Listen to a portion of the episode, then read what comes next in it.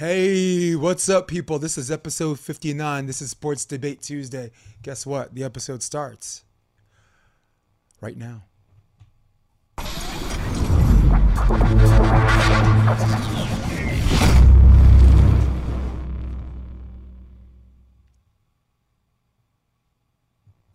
Guess who's back? Back again. Rob McLean.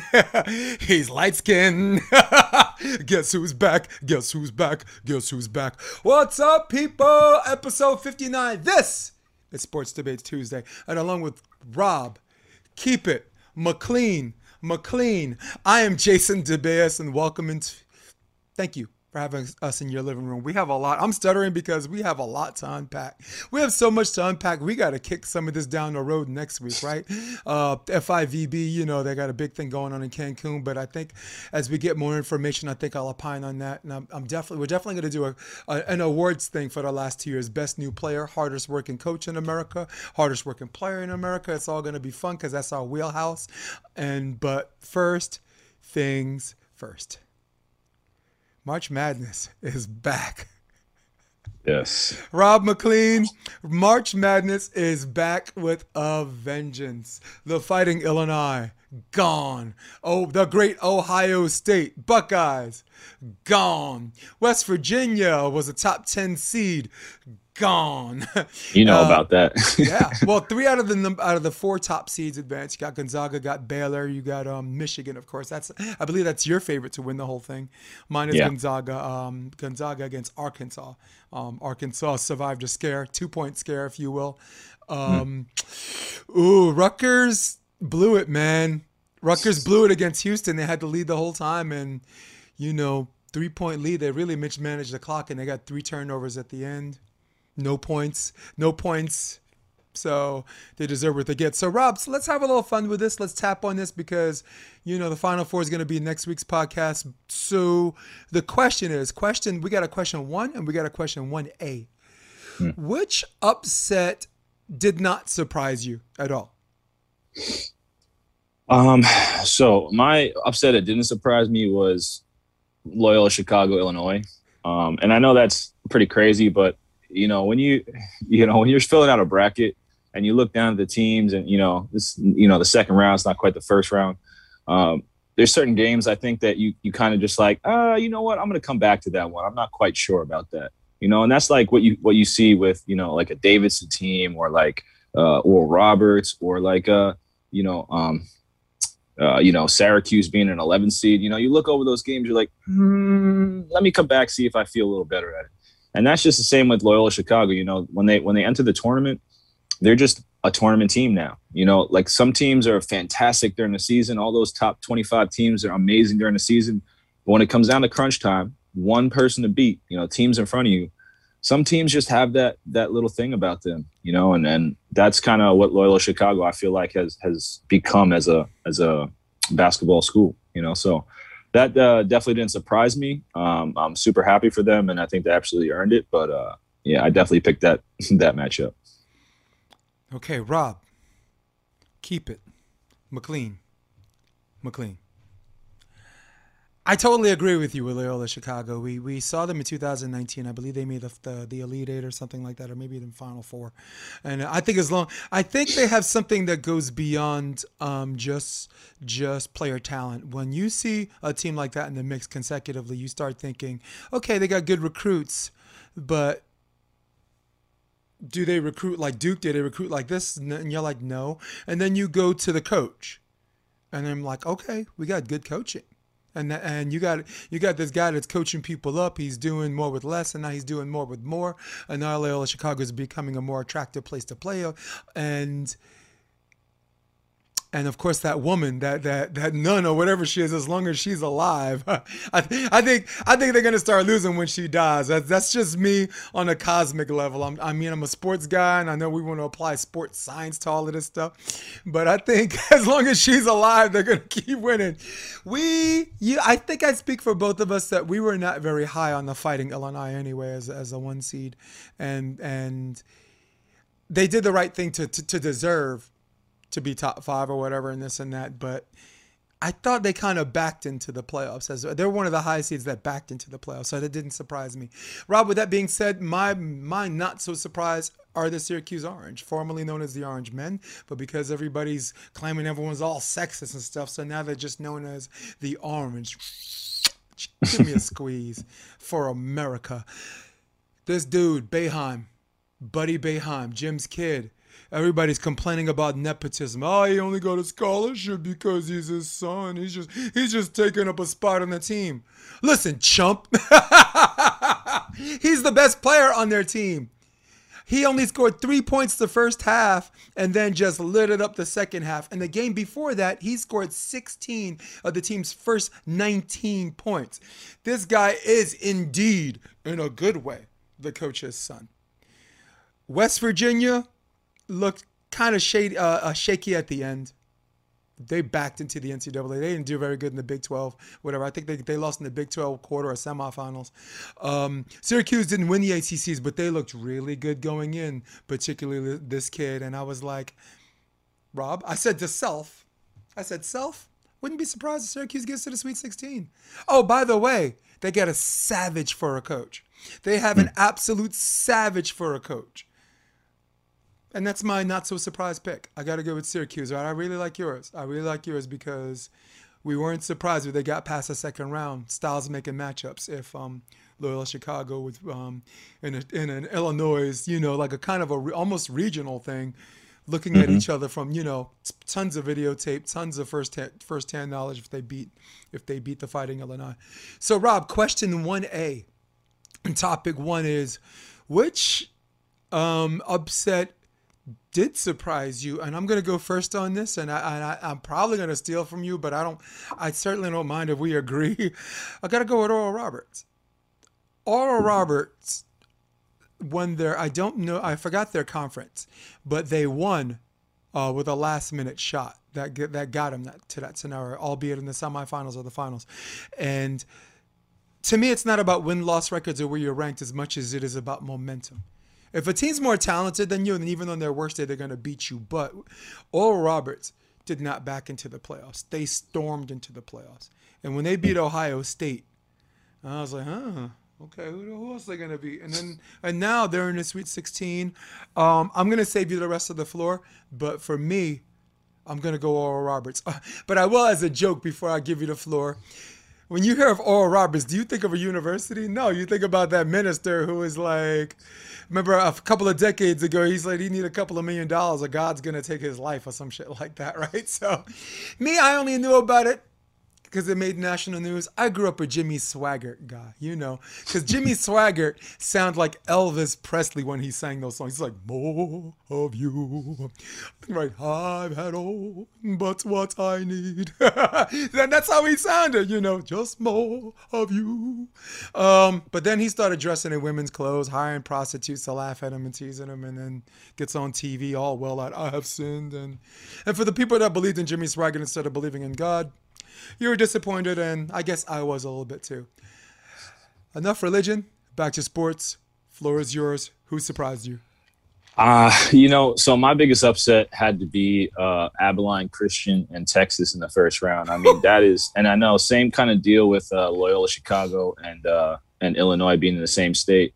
You know, those guys probably have a ton of not just video on each other, but animosity. You know what I mean? Like same area, same region. They don't get to play really that much, or they don't they don't seem like they're in the same like uh, stratosphere. You know, as a Texas, you know, as a you know second or a fourth seed. Uh, but the biggest thing was that they, you know, it was a tight game.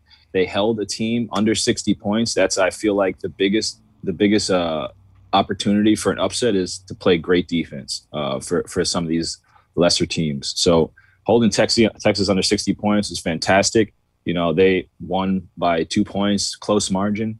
Um, yeah, you know, I, I just think that that totally surprised me. Probably busted a lot of brackets. Um, but yeah, I was not expecting that one, and, and you know, big up.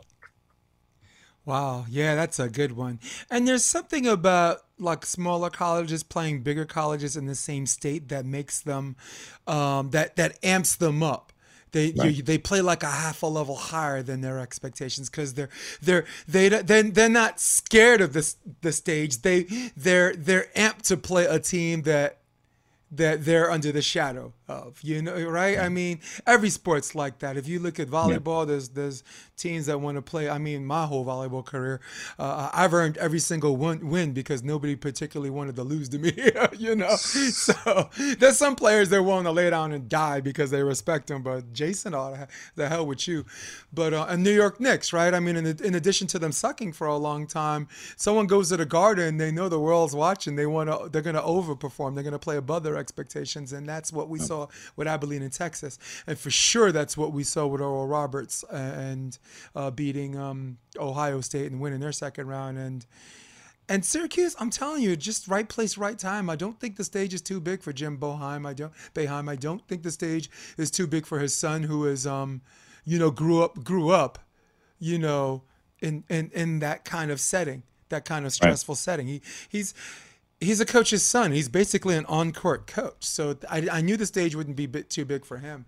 They lit it up with threes, dude. That first round they lit it up with the, they man they they I was like dude come on get out of here with that uh, congratulations to the Pac for finally representing right they got four Pac teams um 12 teams in the sweet 16 USC who I thought was gifted a high seed but definitely did the job against Kansas I, you you know you can't say anything about them no more UCLA that was like a beer bracket Oregon got a first round bye so we you know Oregon State they earned their buck too, right? Um, winning by 14.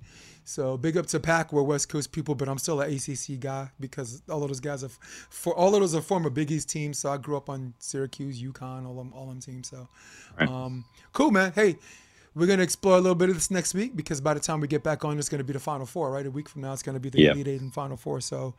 Um, for now, we shut the door on the NCAA and let's open the door on topic number two. This is a topic of interest. We go back to the NFL a lot of quarterback trades, um, a lot of trades before the draft because people want to know if they should draft a quarterback, and I get why why the hell everybody's scrambling and trying to sign these free agents and this and that. Fitz, right? Signed with the Washington Redskins. Deshaun Watson, I mean, he was the uh, the highest touted trade, even with these allegations, which we you and I agreed we're not going to talk about this week. We're going to kick the can down the road until more of the facts come out. And I, I actually would like to have Miranda on the show too, because before I talk about things where you're supposed to always believe the women, woman or, or, or conspiracy laden stuff, it's nice to have a woman in the room or, or you know someone who's into sports like like like her. Different perspective. Yeah. Yes, yes. Don't you? I mean, so we not we ain't touching that this week, uh, but we we had to talk about it because he's a quarterback that that could wind up with another team. So Rob, with these three choices, we're we're talking about we consolidated the quarterback sweepstakes to three quarterbacks. So Rob. The question is, who wins the quarterback sweepstakes between these three quarterbacks and teams? Wentz going to Indianapolis? Stafford going to the Rams or Jared Goff going to the Lions? Yeah, you know, it's a really difficult. Uh, you want me to go first? You want to go first? Oh, I'm so glad Right. you said that. I want to go first. Get out of ahead. my way. Rob, keep it McLean, McLean. First of all, uh, uh, I don't even. I mean, this topic is tainted to begin with because we both agree that Jared Goff, Jared Goff is the biggest loser. All right, that wasn't the question, so we're just gonna eliminate him. Okay, we're just gonna take Uh, and he lost Kenny and put it- Golladay. put it He lost here. Kenny Golladay too. He's got no lead receiver. Yo, Uh. Detroit is where careers go to get buried. Okay, Yeah. even Calvin Johnson retired in his prime after uh, Aaron Rodgers threw that bomb. He's like, "Nah, to hell with this football I'm good. stuff." All right, Goff, you're out, man. You're not in this conversation no more. So now it goes down to Wentz or Stafford. I gotta go with Matthew Stafford. Stafford's in a situation where he has a uh, a credible wide receiver corps. I mean, Cooper Kupp is not. He, I mean, he, you don't think of him as a Pro Bowler, but the the way that they that they set up their offense, the the dink and dump, the West Coast offense, and occasionally have a deep deep threat, running backs that could catch passes, running backs that that slash through the middle, uh, uh, an amazing savage coach uh, that that knows how to coach up defense and has a heightened emphasis on special teams. it's the single best situation Matthew Stafford's ever been in in his in his football career. You're in LA. It's finally warmer. You're not freezing to death. You have everybody that's all down with team, and you know Stafford's a team player because we've seen him play with a dislocated shoulder and score on the Cowboys on a fake um uh, spike. You know they thought because he was hurt, he was just gonna clock it, and he just ran it in, stuck it, stuck it to him. Um, Got to go with Stafford for those reasons. Uh, good enough wide receiving corps, running game and run blocking that that cushions him that, and that protects him uh, uh, from being you know blitzed all the time and and and hit all the time he's been injured a lot, but you know what? He's never missed games because of his injury, except for one year he missed eight games because of I think a clavicle thing or a collarbone thing. So everyone talks says he's injury prone. He's not injury prone. He gets injured because he gets hit a lot, and and he does not miss games as a result of that injury. Unlike some of these quarterbacks out there, right, that are taking no money. He deserves Absolutely. his money. He deserves this situation, and I wouldn't be surprised to, if they were in the NFC Championship game, maybe against the Bucs or against Rodgers and the Packers. What do you think, Rob? So for me, I'm glad we on a debate now. We got a debate. So you know, I don't tell me you played, chose Goff. Oh no, no, no! Come on now. You know, as bad as he played last year, I think that was just a, a compilation. A, you know, a compilation of what, what's happening in Philadelphia. Uh, there's just so much stuff going on. I, I thought Doug Pederson had a lot more of a lock on the uh, on the locker room, uh, but you know, obviously you'll see just you know that whole team is kind of falling apart. Uh, so I feel bad for you know Jalen Hurts even that you know he's got to go into that situation and make it better, but probably best for him. But when we're talking about uh, Stafford against Wentz, you know Wentz, I know he played so bad last year, but he his potential is higher than whatever Matthew Stafford's had his entire career. Um, that mentioned, he now has one of the best offensive linemen in the league, one of the best offensive lines in the league, so he's going to be protected. And all they got to do is get a receiver. They got a really nice running game. They got a really solid front line, and they have a, an okay receiving corps. Hopefully, they bring back T.Y. Hilton. Um, but man, they they have a really solid team, and that's just on offense. You know, a lot of people don't talk about Indianapolis, but their pass rush, their secondary, you know, they're a little bit front line is, is okay on defense, but their defense is real. Their defense is playoff ready, playoff, you know, possibly, uh, you know, conference championship ready. So, you know, for me, I have to say Wentz because he landed in the perfect opportunity. You know, when you're talking about the Rams, yes, they have one of the best defensive players, or probably the best defensive player in the league, uh, and probably two of the top five defensive players in the league, in Ramsey and and, uh, uh, and, and Aaron Donald, and at the right positions too. Um, but for me, that offense for the last two years has not looked like that the the offense when when uh, Sean McVay came in that first year. You know where he was. You know I I I, I uh, you know I can photographically remember the plays that they put out there, so I can beat other teams. You know, it just doesn't. I don't feel that explosive offense anymore. You know, maybe they don't have the players, or the personnel, or Goff wasn't doing it right. Um, that team had fantastic wins you know, but they were low scoring wins, you know. So again, a lot was put onto that defense and not a lot was was put out for the offense. So um, yes, things can change, uh, but I just don't see the the point production um, changing with Matthew Stafford because of the system, not necessarily because of the quarterback. Um, but yeah, I think that Wentz, man, he landed in an absolutely perfect situation. Talking about the coaching, then talking about the defense, talking about the offensive line, and then the pieces around him. They have seven picks in the draft to make a good oh, receiving corps. Seven picks for a good receiving corps, and you guys are golden. And I want to see Indianapolis with a 10 win season next year. You know what, Rob? I got one thing to say about you choosing this guy uh, over me choosing the other guy. I got one thing to say to you. You got me. you got me. You got me. You, you got me on the players. Okay, you, you got me on the wide receiving corps. I mean, I, I mean, I mean. Listen, Wentz is the reason why someone like T.Y. Hilton would stay. And uh, me, I was talking about coaching chemistry. Remind our audience listening who's the head coach of the Indianapolis Colts. It's Frank Reich, who was his offensive coordinator during that Super Bowl year. Yeah. Rob, keep it McLean, McLean, you got me. Ten wins. Yo, Ten wins this two. year. Topic two, man. Score one for keeping McLean McLean.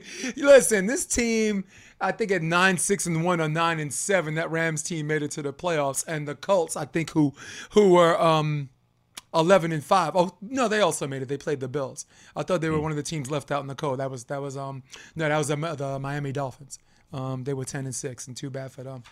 Whew, mm-hmm. how about the AFC how about the AFC East, man? That's going to be. Uh, I mean, it used to be just like the Patriots preying on on the rest of the league for a six and oh record, but now, you know, Patriots are going to get better. Look, they were seven and nine last year. Cam Newton, he's only going to get better. I mean, he ain't going to get worse under Bill.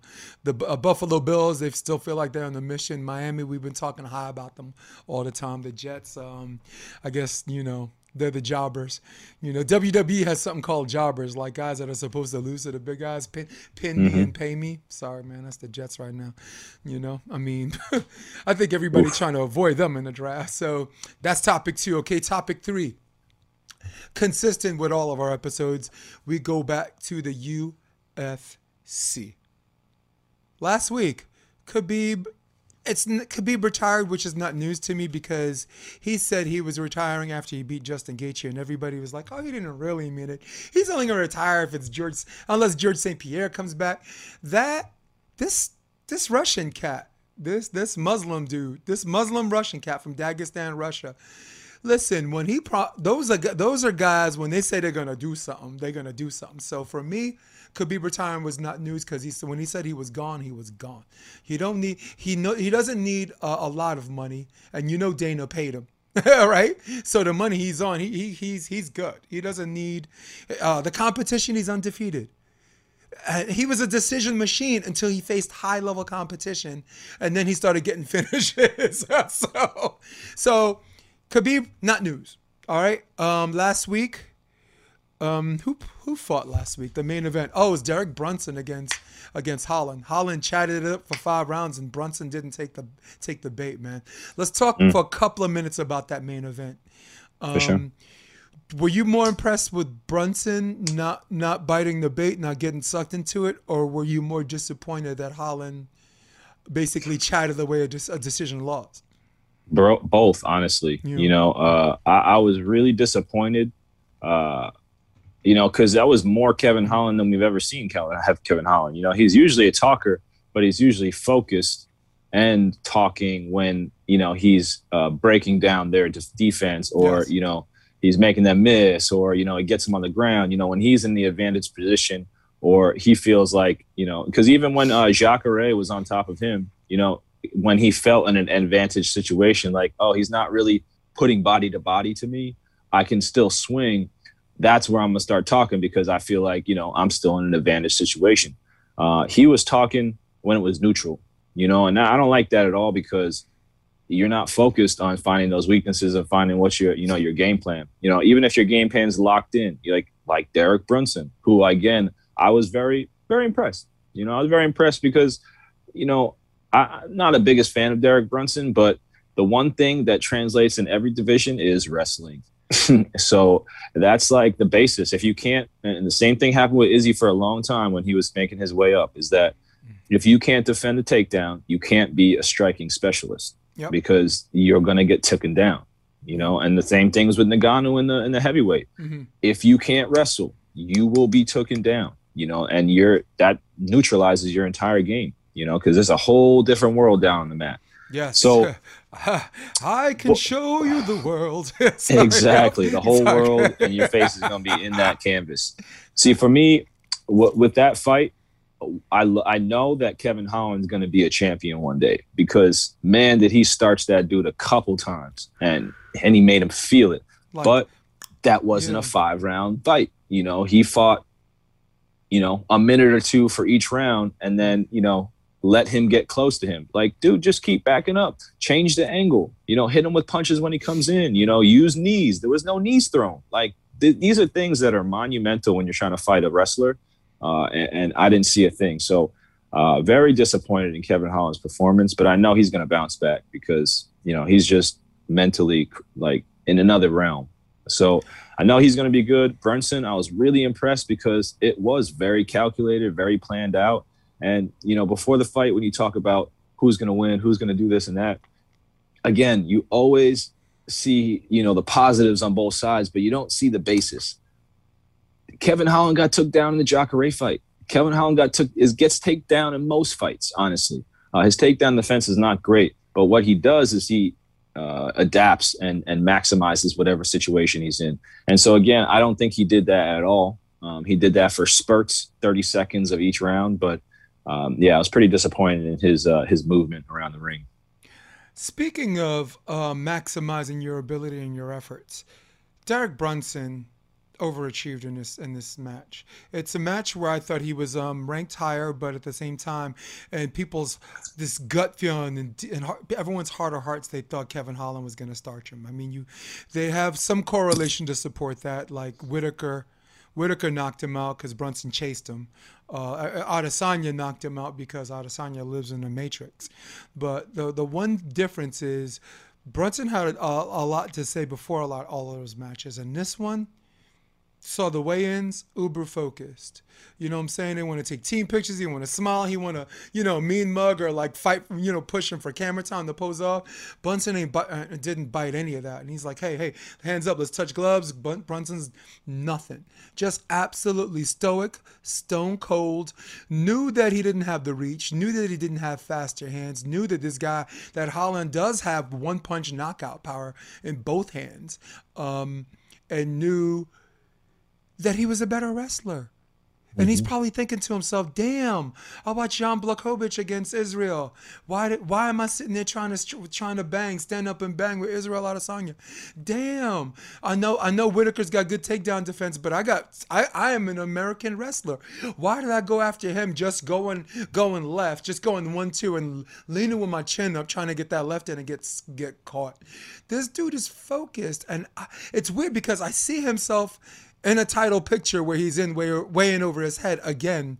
But then if he keeps fighting like this, maybe maybe he isn't. Because to me, I thought he overachieved that match. I thought he overachieved in that match, and he did get caught. But I guess I guess if you spar enough times and if you if you got good coaching, you know how to roll with some of those things. And I was very impressed that he ate some of those shots because those shots finished a lot of people. But see, he's gotten knocked out by some of the best of all time. I mean, he got knocked yeah. out by McGregor. he got knocked out by Izzy. He got knocked out. So I mean, when you take shots like that, you know, you kind of have to, you kind of know what's coming. Like I don't think Holland hits harder than than, than McGregor. I mean, it was way earlier McGregor. in his career, but yeah, Brunson McGregor. No, oh yeah, yeah, Brunson, he hit him Brunson with a bolo never punch. fought Conor McGregor. Yes, he hit him with a bolo punch. I remember watching that fight too much.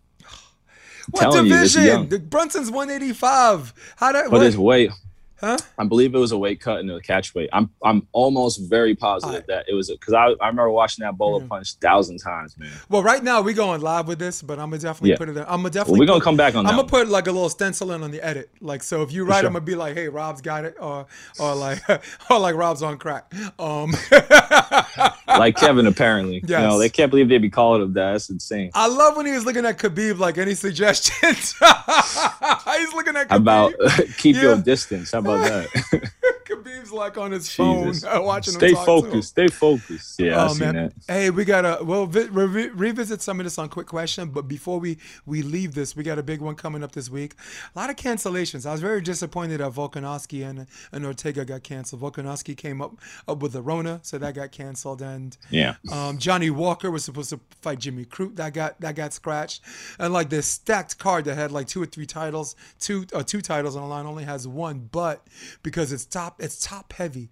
It's so worth watching and and there's a lot of good matches, but I only want us to focus on the top three. Let's just pick winners on the on the uh, the co the the co the main event, the co-main event, and then mm-hmm. the um the main card. Which right now the main card only has four fights, and they, I guess they're gonna move up something from the prelims to the to the main. Who knows? Let's yeah. start with the champion, champion versus challenger. This is a rematch. Stipe Miocic against Francis Ngannou. Uh, Miocic won the first one, I think pitch and shutout ball, right? Like uh, five rounds mm-hmm. to zero. He did get mm-hmm. caught, and he did he did eat a couple of shots, which we know we know shake the gods. I think someone compared Francis Ngannou's hits to um, uh, uh, running into a Ford Escort. So um, the dude's ridiculous. So I'm gonna go first on picking a winner here. Francis Ngannou got better. Francis Ngannou has improved on his takedown defense, and and there's all every fight starts on his feet before wrestling occurs, but somehow, some way, I think um, Stipe is going to win this again. I think he's going to pitch. I think he's going to pitch shutout ball, and he might even score a submission like a rear naked in the fourth round. I think his gas tank is really good. I think he his his chin is better than people give him credit for because a lot of people think he doesn't have a chin because Daniel Cormier knocked him out. But mm-hmm. but Cormier, who doesn't have to cut weight, hits hard. So I mean, and he's a sneaky dude. He doesn't have the reach, but them short guys like Mike Tyson, you know, the little peekaboo boot thing where you come in with an uppercut or, or, or like an overhand. Um, once again, Stipe comes in as the underdog, and I'm I'm really tired of picking against him because you know he's an underdog. This one, this one, I'm going with the dog. I'm picking Stipe. Who you got? Yeah, I, honestly, this feels exactly like the same setup as the first one, where Ngannou is just knocking everybody's heads off their shoulders, and Stipe is, you know, just quietly being the champion.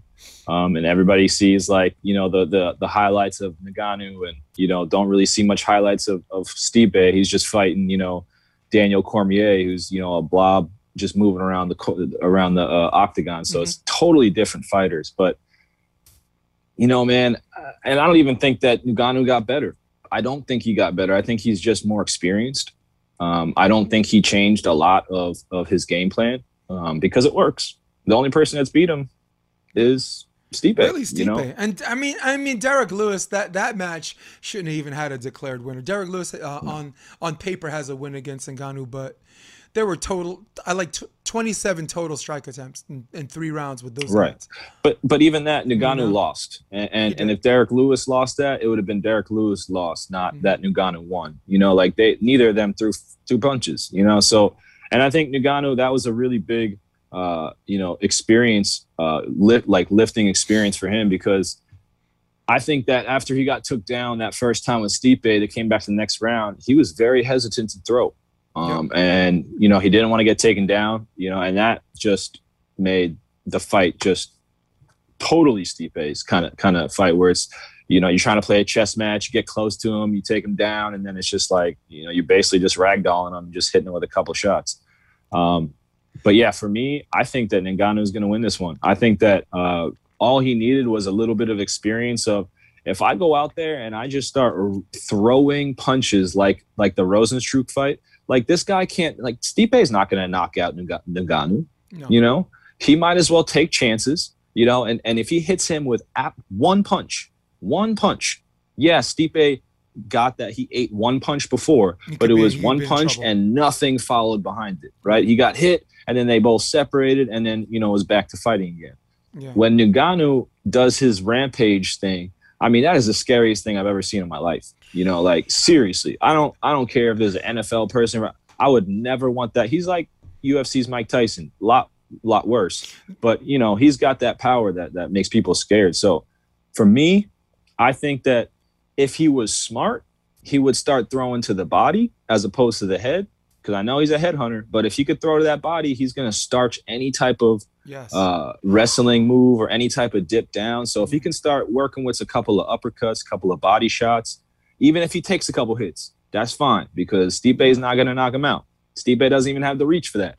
So uh, for what I'm saying is, if if they really can game plan correctly, which I don't see that happening because their fights just finish too fast. You don't. you can't game plan for, right? for for a first round knockout. You don't see what's different, right? You don't. Yeah, I don't. We have the I don't same see anything different. You don't see what's different. Yeah. The only thing I could see that would change is that Ngannou would let his hands go, especially in that first round. Even though he did last fight, but he did that in a reckless manner. You know, I mm-hmm. feel like we're saying again, or like I'm saying again, if he can game plan that reckless manner to be body shot, body shot, headshot, as opposed to five or six, you know, roundhouse headshots, like all Ngannou has to do is jab jab this dude and it's gonna feel like a brick. You and, know what I mean? Like it's, you it's, said, it punch try to punch a hole in this chest because chest because a lot of um a lot of those a lot of classic boxers duck in and left, exactly. duck in and right. So if you just go there, and that's where actually, that overhead comes yeah. in. You know what I mean? Yeah. Oh my god, yeah. Well, yeah. To quote Greg Jackson or John Mike Winkeljohn, if you want a spectacular knockout, you got to go to the body.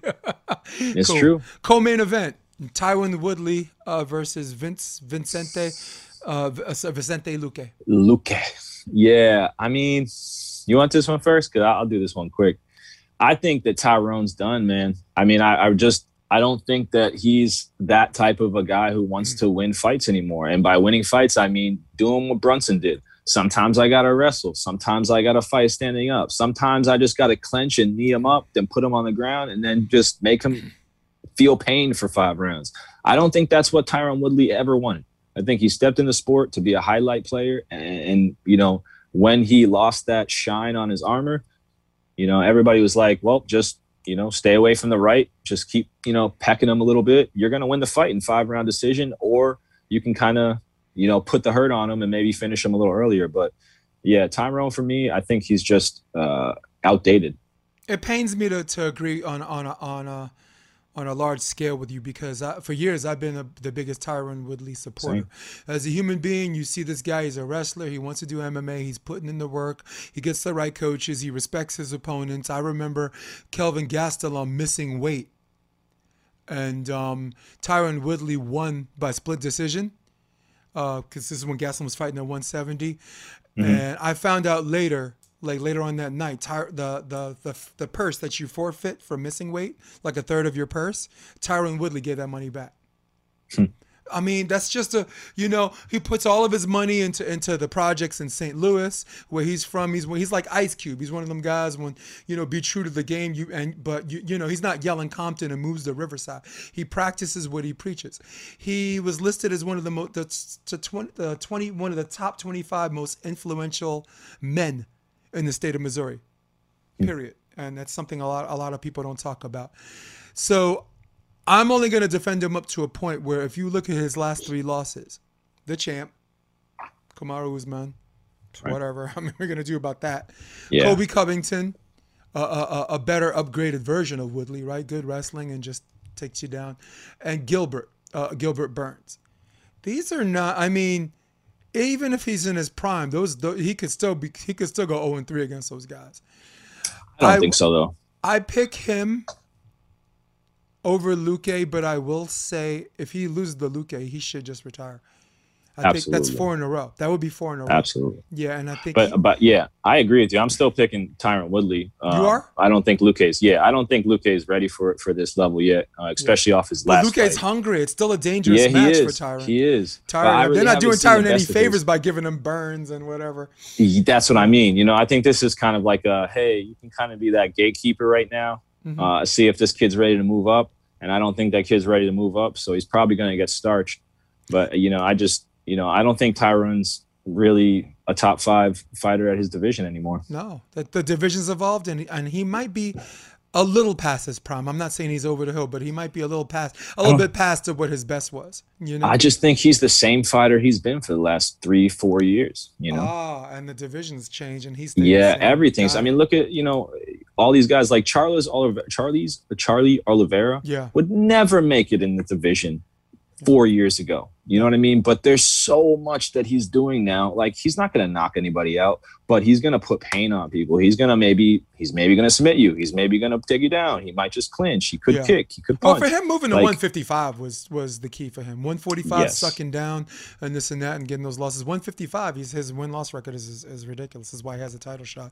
But yeah, Vincent Luque, I like the match because they're not doing Tyron Woodley any favors. They give him a hungry young dude, and it's mm-hmm. really it's really time to see if the old line's ready to give up the goods and pass it on to the young line, or or if he if it's his, his if it's his place to say, hey, step back, you know, step back. It ain't your time. I'm still up here, you know. So, um, okay, third, let's do one more, and then we're gonna move on to, to shame or not to shame. Sean O'Malley versus Thomas Almeida. Now, um, I like Thomas Almeida. Um, he was undefeated till he play, he faced Cody Garbrandt. He's mm. he's one of them guys that likes to get after it. And even though Sean O'Malley is a good striker, I think it takes accurate striking and power to finish Almeida the way the way Garbrandt did, and mm. and he's very very long reach like like O'Malley, and his wrestling is highly underrated, and I think O'Malley at twelve and one is is I'm loath to say is is geared up for another loss here, and and and I mean I don't I, I'm trying to be unbiased, but I want guys like O'Malley to win because he's good for the sport, right? Just like you wanted, um, we want Kevin Holland to win because he's chatty or whatever, but he's not. I mean, it's not a, like a douchey thing. You you you want him to win because he's good for the sport. You know, he's gonna be on Yeah, absolutely. highlight, whatever. Gotta go. Yeah, I mean, gotta go Thomas Almeida on this one though. they're both some of the most entertaining fighters in the UFC, you know, inside and out. Um, you know, with me, Sean O'Malley, man, uh, especially watching that last fight, you know, and he's been pretty much in the hurt train, you know, the injury train for a while. I think that he might have to think about a division change. You know, he's a long, lanky fighter, and uh, unless he starts thinking about submission games, you know, and how to how to work the, the ground, again, like we're talking about, like a Charles Oliveira is like a perfect all around type of fighter. Mhm. You know, where you can take down, where you can strike. You know, I don't see Malley being very like it's the same. Like if you're gonna get take down, you're gonna get beat up. You know, you cannot be a striking specialist without some sort of, especially takedown defense or just, you know, ground game. Um, Especially that's he's what in, I see. especially if he's if he's in it to be the champ. If you're in it to be the champ, you have to look at all of the obstacles in front of you. Look at like the top Right. three in front of you, right? I mean, even Dominick Cruz will house him right now. Yeah. So I mean, and Dominick Cruz is like on the outside, Ah. the outside of the top five. Yeah, I mean, I think that would be a better matchup for him. I just think anytime he's against a wrestler, he's got a game plan. Anytime mm-hmm. he's got against a guy that could take him down, he needs a game plan for that. You know, and that again, like we are talking about with Ngannou, it's as simple as throwing knees, throwing body shots, throwing kicks to the body. You know, uh, you, you there's so many people who have gotten head kicked while they're trying to dive, like we were saying, trying to duck under or trying to go change levels and take down. You know, and they just find themselves into somebody's shin. Um, so again, I think it's just a different game plan. If you're fighting a wrestler, not that you fight defensively, but you have to fight aggressive defensively. You know, like you you're on your back foot. Anytime they come at you, you kick them. You you know you throw a knee. You know you do something to the body, or you give an uppercut. You know something to keep them from changing levels. Um, and then when they're on the defensive, you go on the offensive. You do what you do best. You know, but you cannot go out there and be aggressive offensively because then you put yourself in a position to be taken down. You can't go out there and be passive because then that guy's going to walk you down like Derek Brunson, get into a clinch, and then put you on the ground. So again, like there's just different levels to this, and I think O'Malley has talked himself to a higher level than his skills. And now and now it's time to either he performs and now it's not. time to you know But man, did, give man, what but, you getting. But man, did Brunson put a Debbie Downer on as far as like blueprinting on how to on how to um, reminding people on how to face good strikers. Yes, you know, it's like. God, God damn it, Brunson, you had to remind people who were wrestlers that they shouldn't fall in love But- with their hands and get knocked out by by these K1 dudes or, Right. or Muay Thai You know, dudes. You know. oh well, you know, Oh, Jan that's funny 'cause- Blachowicz, right? How about that, right? I mean, Right. Jan is like, why are you trying to, why are you getting baited into fighting a freaking Muay Thai or K1 dude, you know? Right. Or Grand Prix dude. No. you know, I think it's either. I think it's also like you know, you see what Khabib did, you know, and that's Mhm. just domination. He barely even had to be on his feet to dominate people. Yep. And then you see what Blachowicz did to to um Yeah. To Adesanya. Izzy, Yeah. and then that was just like you didn't you didn't expect it would be that lopsided. You know, you see what uh you know it happened to Ngannou last time with Stipe Miocic. I just again I think was that, just a schooling, wrestling is the best basis you could have for the sport. That was a schooling, dude. That reminded me very schooling. much of like T.J. Dillashaw against um Lineker, John Lineker, who- 135, Mm. who was like just starching people, and I'm and they thought he's gonna starch T.J. and T.J.'s like, you know, I don't have the knockout power to take this guy, but I'm gonna take him to school. I'm gonna, throw a head kick. I'm gonna throw a body kick, come in, lift him off his feet, dump him on his head, and try to punch him, try to elbow him in his face. So, you know, bad example, but as far as like because of you know what TJ got caught for, but but I I haven't seen as far as like schooling like strikers, like just taking them to school for three rounds and just you know looking at them knowing that you ain't got nothing. I, I put him and Stipe against Ngannou in that same category. Um, all right, hey, that's MMA, man. Listen, we gave y'all an overload on that, man. You're welcome. But now, Rob, it's time for topic four, and topic four, you know, is one of my favorite. Rob, I give you to shame, or not to shame. Shame. Shame. Shame. Shame. Shame. Okay, let's do this. Come check. Let's stop the clock. Rob, to shame or not to shame, we're going to go to the NBA. Solomon Hill's foul on LeBron James. Some called it a dirty hit, some called it Some said some say it was clean, some say it was incidental. So if we're gonna go shame, it's because it's dirty, or not to shame because because shit happens. Okay. So Rob, to shame or not to shame? Solomon Hills foul on LeBron James, which is gonna sideline him for a while. Floor's yours. Go. Yeah, so uh, I would have to say not to shame, especially when you know they both came out and saying, you know, Solomon Hill said that, you know, he, LeBron knows I didn't mean to do it. You know, everything's okay. Uh, but you know, this play actually takes me back to Patrick Beverley and Russell uh, Westbrook from Mm. the, I think the Western Conference, uh, you know, finals or something like that. Yep. And Patrick Beverley did the same thing. He he cut under, you know, the ball carrier and, and kind of cut out his his knee and and uh, took him out of the game. And, and Russell was out for a while. Um, but to me, it's just you know, I don't want to call them lazy, but it's lazy ball handling. You have a ball in your hand, you know, you can't be putting it out there for a defender. They should immediately go and do that. You know, uh, bad passes, bad bad posture for for a ball carrier. So for me, uh, I just think that that's good aggressive defense, and you know, offensive player tries to put themselves in between the player, the, the defender, and the ball. You know, it's no one's real fault, but you know, you just don't want those things to happen. So it's just unfortunate. Yeah. Me, Rob, I got to go shame for all of those same reasons.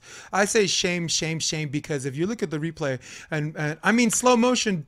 Uh, uh, does it an injustice because slow motion doesn't really tell what you what you're feeling in real time. But with that being said, once there was a scramble for the ball, and once LeBron established possession, and the ball was high and the guy was low, he had no reason to keep going low. He he got undercut, and I mean, sometimes things happen when someone puts their foot down in your body's there. Usually, it twists your knee. This time, it got on LeBron's ankle, and it was a high ankle sprain. And a lot of it looks incidental, but but in light of the fact that you and I both brought brought the attention of Beverley and Russell Westbrook, it's almost a technique. I mean, sometimes you're you're hitting the ground to go after the ball, but to me, you go after you you hit the ground to go after the ball because the ball, it's on some level, is on the ground, or on some level, the ball is at eye level or below eye level to you, and that ball was way above eye level. Um, and I gotta go shame, man. That looked. I know he apologized or whatever, but in real time, I just I, that just looked dirty, man. Dude, that that just looked dirty, dirty, dirty. You know, what I mean, maybe at the end you you sorry that that he got injured because of that, but I mean, now now now LeBron. I mean, LeBron, man, at the MVP race, he looked like he was looking pretty damn good until that happened. But but just just the same, as long as I mean, he apologized. I mean, he's not a dirty guy. You know, like if you look at his reputation, he's not a dirty player. He doesn't he's not flagrant fouling people like you know.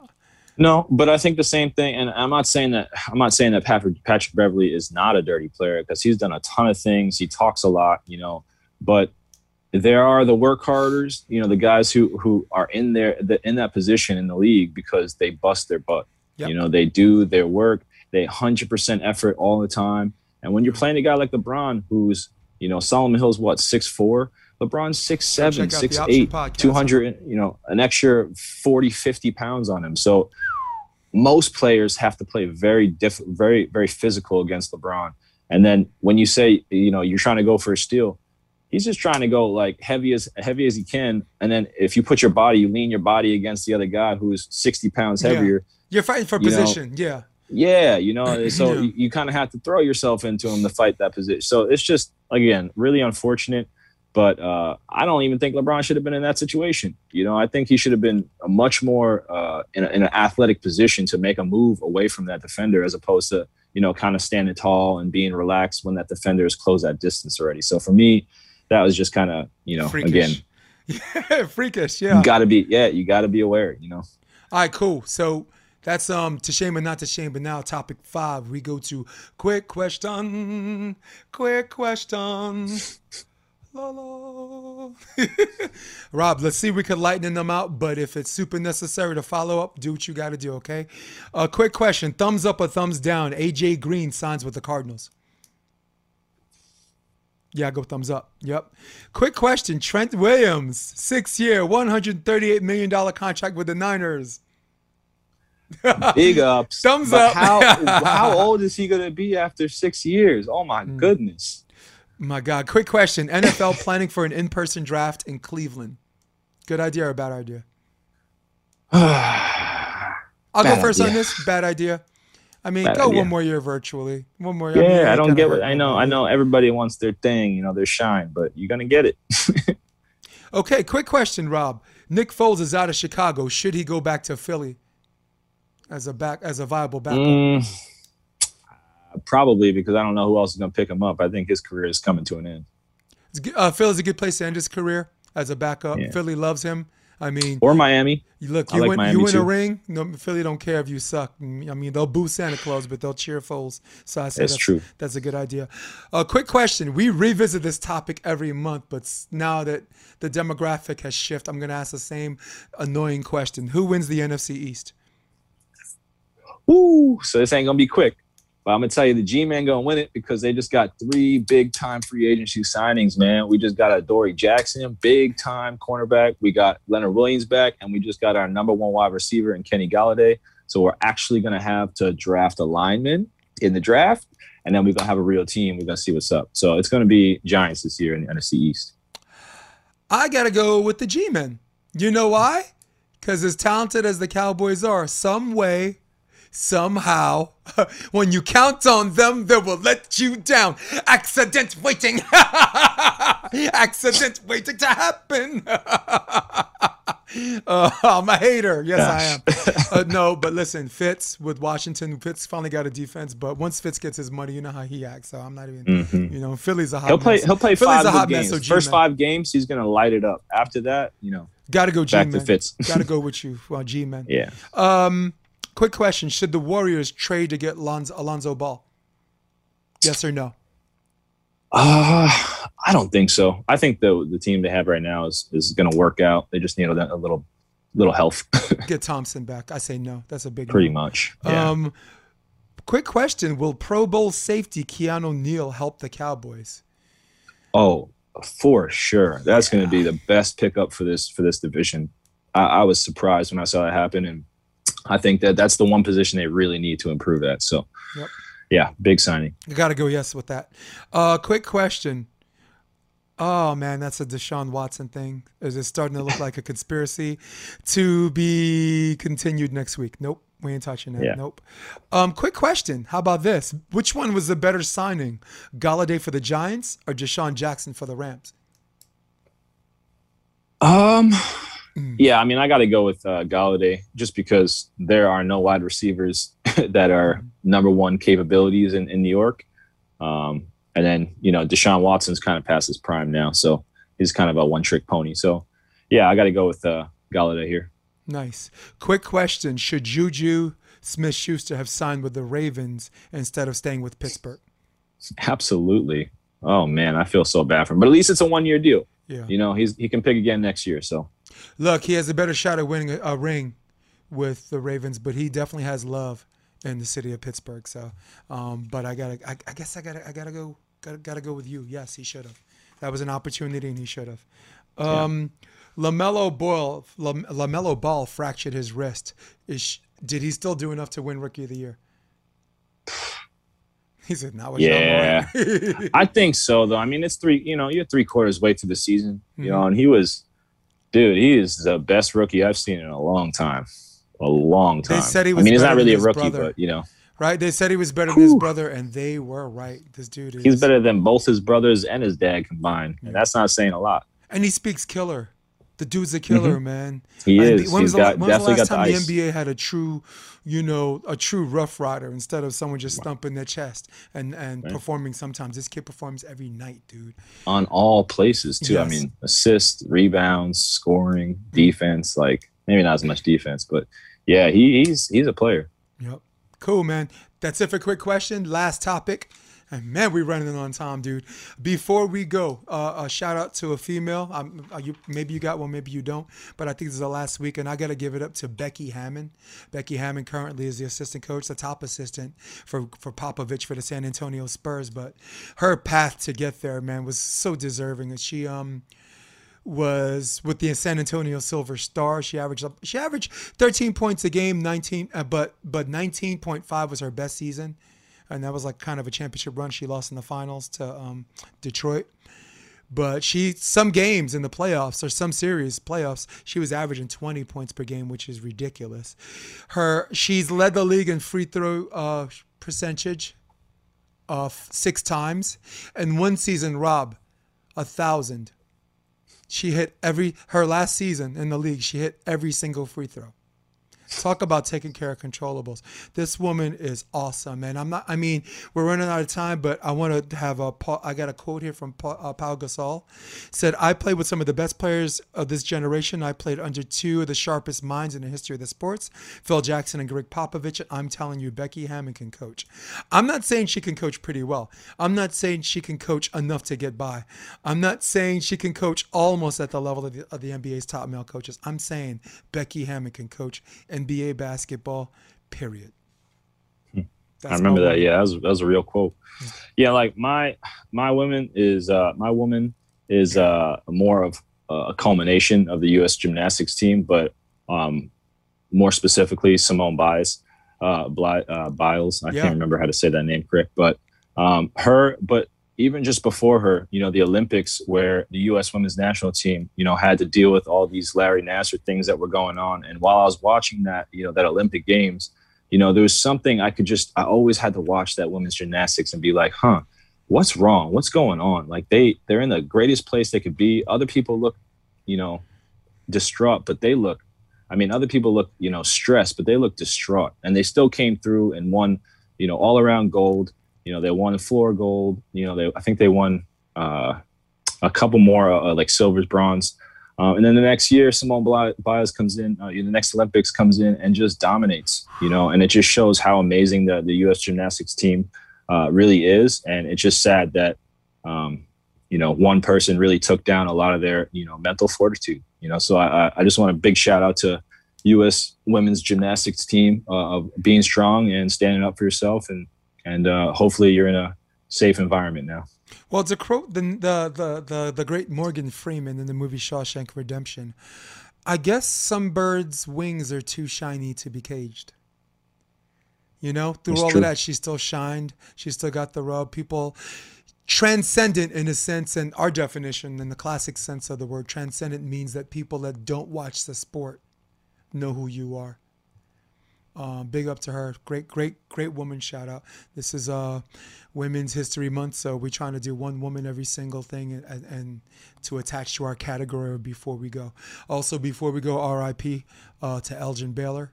Um, long, uh, starting to finish his entire year as a as a or see, uh, career as a Laker. Um, I, I, do have a, a, memory of him scoring 61 points in a game five in the playoffs. Um, so he's he's you know 20 plus points a game. He's he's one of those guys that deserves his respect. And the Laker community, you know, heart heart uh, wears their heart heavy for for him the last few days. Uh, so R.I.P. to Elgin Baylor. Um, Rob, before we go, is there anything you'd like to tell our audience before we leave? You know, stay safe, stay happy, keep doing what you love. See, that is love from Rob. Keep it, McLean, McLean. That's Rob. I'm Jason DeBiss. This is episode 59. I love you to pieces too, man. It's, and for this episode, until next week, we're out. Peace out, people. Come check out the Option Podcast on OptionVB.com. It's also available on iTunes and Spotify and on YouTube under the NY Varsity Sports handle. You're going to love what you hear.